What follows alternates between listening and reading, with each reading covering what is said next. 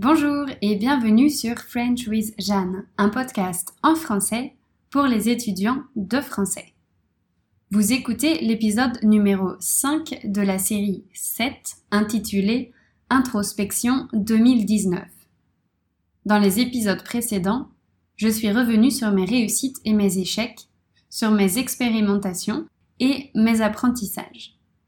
Pour ce dernier épisode, je me tourne vers l'avenir je réfléchis aux objectifs que je voudrais atteindre en 2020. Je vais vous parler des changements que je veux faire apparaître dans ma vie, aussi bien professionnelle que personnelle. Je commence par ma vie professionnelle. Cette année, mon principal objectif va être de travailler sur ma posture d'entrepreneur. Je pense qu'il est temps de regarder la réalité en face. Ma petite entreprise fonctionne, mais elle pourrait être plus performante.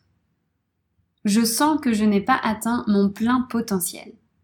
Je sens que je pourrais faire plus ou mieux. Cette année, j'aimerais vraiment comprendre comment. Et je crois que cela commence par un petit travail sur mon état d'esprit. Je souffre parfois du célèbre syndrome de l'imposteur. C'est quand quelqu'un pense ne pas avoir assez de compétences pour les services qu'il ou qu'elle propose. C'est une sorte d'auto-dévaluation qui n'est souvent pas justifiée. Ce n'est pas très étonnant, sachant que j'ai toujours manqué de confiance en moi. Mais je suis un peu fatiguée de ça, justement. J'aimerais vraiment m'épanouir davantage dans mon travail, en pensant au bien-être de mes étudiants, mais aussi au mien. Aujourd'hui, ma petite entreprise me rapporte assez pour vivre confortablement en Asie du Sud-Est. Mais si je souhaite rentrer en Europe, mon chiffre d'affaires ne sera pas suffisant. Alors, je veux apprendre à gérer un business en partant de ma réalité.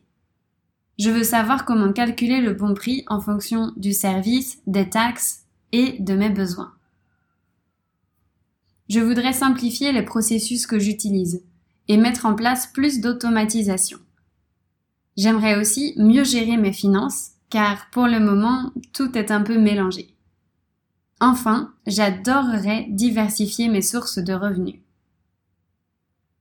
J'adore donner des cours en ligne, mais je dois reconnaître qu'il y a une certaine instabilité dans cette activité. Aujourd'hui, j'aimerais trouver un moyen d'avoir une rentrée d'argent plus régulière. Même si ce n'est que 100 ou 200 euros pour commencer, je crois que ça me rassurerait un peu. L'année dernière, je me suis intéressée au métier de rédactrice web. J'ai intégré quelques plateformes, mais généralement, les missions ne m'intéressent pas du tout. On demande aux rédacteurs d'écrire des textes sur des sujets très variés, allant de l'isolation d'une maison au service d'une banque. Moi, je pense que je pourrais écrire des articles liés au voyage, mais je suis loin d'être la seule. Cela dit, mon rêve pour 2020 serait de continuer à produire des ressources pour les étudiants de français. Je voudrais tester de nouveaux outils et de nouveaux formats. Je voudrais vendre des e-books ou des cours en ligne à plus d'étudiants. Je voudrais créer des ressources qui seraient réellement utiles aux étudiants. Je voudrais que ce que je crée soit tellement bien que les étudiants en parlent entre eux. Voilà, c'est peut-être un peu trop utopique pour le moment, mais c'est vraiment la direction que je veux prendre dans les années à venir. L'année dernière, j'ai eu la chance de pouvoir échanger avec Hugo, le créateur d'Inner French. Si vous ne le connaissez pas, vous pouvez découvrir ce qu'il fait sur son site web. Pour moi, Hugo est une inspiration. J'ai l'impression qu'il a réussi à faire ce que je voudrais faire. Enseigner le français et créer du contenu pour les étudiants et vivre de ses activités. Pendant notre conversation, il m'a raconté son parcours et ça m'a beaucoup motivé. En plus, j'ai vraiment apprécié qu'il accepte de prendre du temps pour me parler. Ça m'a montré qu'il était possible de réussir tout en étant gentil. En fait, j'ai un autre rêve. Je sais que pour celui-ci, il me faudra plus de temps, mais j'aimerais beaucoup proposer plusieurs prix pour le même service, afin que ce que je crée soit accessible pour le plus d'étudiants possible. Pour le moment, je ne peux pas faire ça, car je dois gagner un minimum. Mais si un jour je parviens à gagner assez, alors j'aimerais que n'importe qui puisse bénéficier de mes services.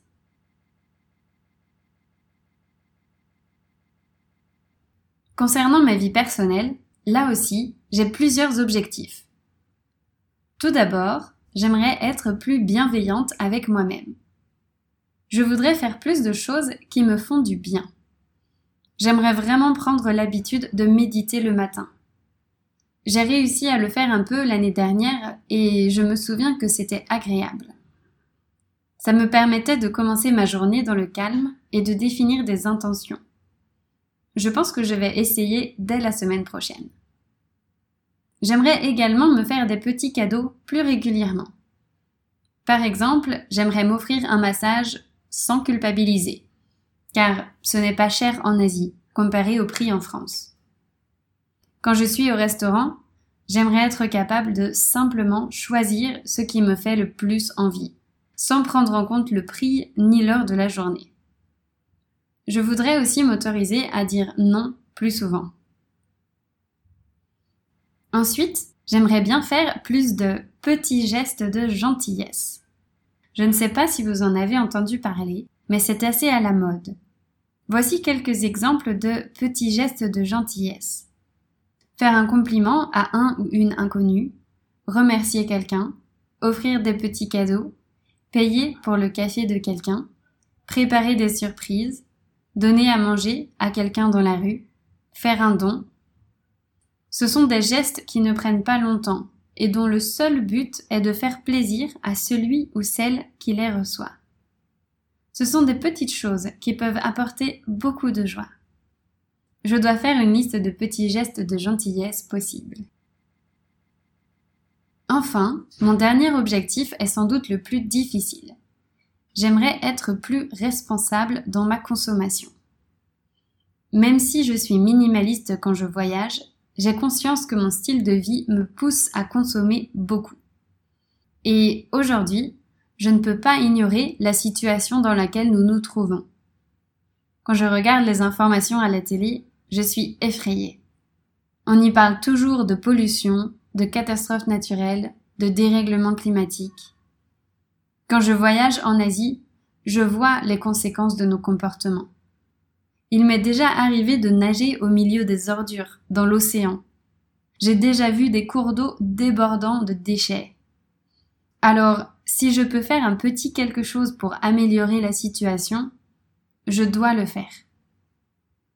J'ai déjà commencé, en fait. J'utilise du shampoing et du savon solide à la place de ceux en bouteille. J'ai trouvé une alternative au coton-tige. J'ai une gourde pour éviter d'acheter des bouteilles en plastique j'essaie de consommer local. Avant de jeter les affaires dont je ne me sers plus, je cherche d'autres solutions, comme la revente ou le don. Néanmoins, je sais que je peux faire plus. Par exemple, je peux réduire ma consommation de viande. Aussi, si je dois acheter un nouveau vêtement, je peux le faire chez une marque respectueuse de l'environnement. Au niveau du plastique, c'est un peu difficile car il est omniprésent en Asie. Tout est surenveloppé et les habitants utilisent des sacs plastiques au quotidien, ainsi que des gobelets ou des pailles. Cela dit, j'ai déjà vu des voyageurs utiliser leur propre verre ou leur propre paille en bambou. Le plus gros défi, pour moi, est le transport. Avec mon style de vie actuel, je prends souvent l'avion. Pour le prendre moins souvent, je peux plutôt opter pour le bus quand c'est possible. Sinon, je peux limiter mes déplacements en restant plus longtemps dans un endroit. Outre l'environnement, il y a aussi le respect des autres et de la nature. Par exemple, aujourd'hui, ce n'est pas un secret que de grandes marques de vêtements ou d'électronique font travailler des gens, et parfois des enfants, dans de très mauvaises conditions. J'aimerais donc éviter de consommer les produits de ces marques pour ne pas alimenter un système que je ne cautionne pas. C'est un peu similaire avec la viande. Je sais très bien qu'en France, les conditions d'élevage peuvent être déplorables. Cela me fait réfléchir. La viande est très importante dans la cuisine française, et je suis habituée à en consommer. J'aime en manger. Mais je commence à voir l'incohérence entre mes pensées et mon comportement. Petit à petit, l'idée fait son chemin. Toujours concernant la traite des animaux, je veux maintenant éviter à tout prix les attractions touristiques où les animaux sont exploités. En Asie, il y a un véritable commerce autour des animaux. En Thaïlande, vous pouvez caresser un tigre et être pris en photo avec lui, alors qu'il est sous sédatif pour ne pas être agressif. Dans beaucoup de pays, vous pouvez faire une promenade à dos d'éléphant. Ça leur fait mal et ça les épuise. Certains zoos manquent cruellement d'argent. En conséquence, les conditions de détention des animaux sont extrêmement mauvaises. Dans la rue, parfois, on vous propose de prendre un serpent sur vos épaules ou de prendre une photo avec un perroquet coloré. Ces animaux passent leur journée dans de petites cages ou attachés à des perchoirs, sans liberté de mouvement. Ça me rend triste à chaque fois. Toutes ces attractions je ne veux pas les encourager. Pouvoir approcher un animal sauvage de près peut être une chance, mais pas s'il souffre. Pour terminer la liste des choses que je veux modifier, j'aimerais ajouter trois choses. Ce sont trois phrases que j'aimerais garder à l'esprit, surtout dans les situations compliquées. Elles représentent des lignes de conduite. La première est être davantage dans l'observation que dans la réaction. Je la répète. Être davantage dans l'observation que dans la réaction. En effet, je ne veux pas réagir de manière spontanée aux choses négatives qui se présentent à moi. Je veux être capable de prendre le temps d'observer la situation avant de réagir. La deuxième phrase est être davantage dans la compréhension que dans le jugement. Je la répète. Être davantage dans la compréhension que dans le jugement. Dans la vie quotidienne, on juge sans arrêt ce qui se passe autour de nous. Le style de cette personne, la coiffure de cette dame, la réaction de cet homme.